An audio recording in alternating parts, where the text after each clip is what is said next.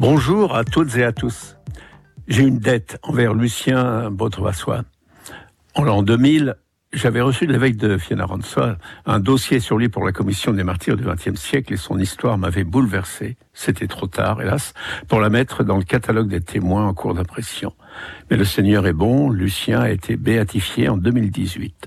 Né en 1908, baptisé à l'adolescence, marié, père de huit enfants, cet instituteur, catéchiste malgache, tertiaire franciscain, il se donnait pleinement à sa famille, son village, son métier, son église. Printemps 1947 insurrection à Madagascar.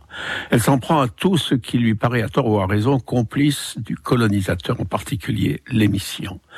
Lucien menacé se cache, mais les missionnaires ayant dû s'enfuir, il rentre alors à Voipeno, son village, dirige des prières pour la réconciliation entre catholiques, protestants et pour tous.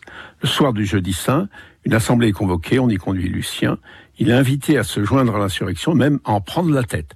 Il répond qu'en conscience, il ne peut pas le faire parce qu'on brûle les églises et il ne peut pas non plus accepter les violences, les expéditions, les exécutions expéditives. Mais qu'on ne s'y trompe pas, dit-il, il n'est pas contre l'indépendance de sa patrie, au contraire. Hélas, l'Assemblée se transforme en tribunal populaire et le condamne aussitôt à mort.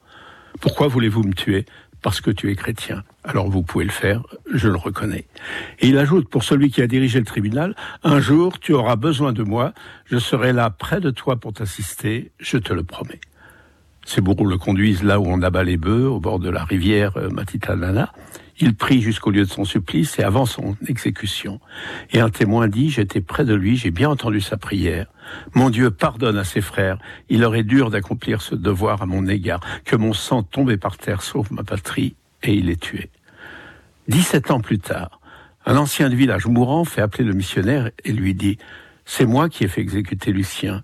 Il m'a promis d'être auprès de moi quand j'aurai besoin de lui. Je le sens, il est là présent. Est-ce que tu peux me baptiser?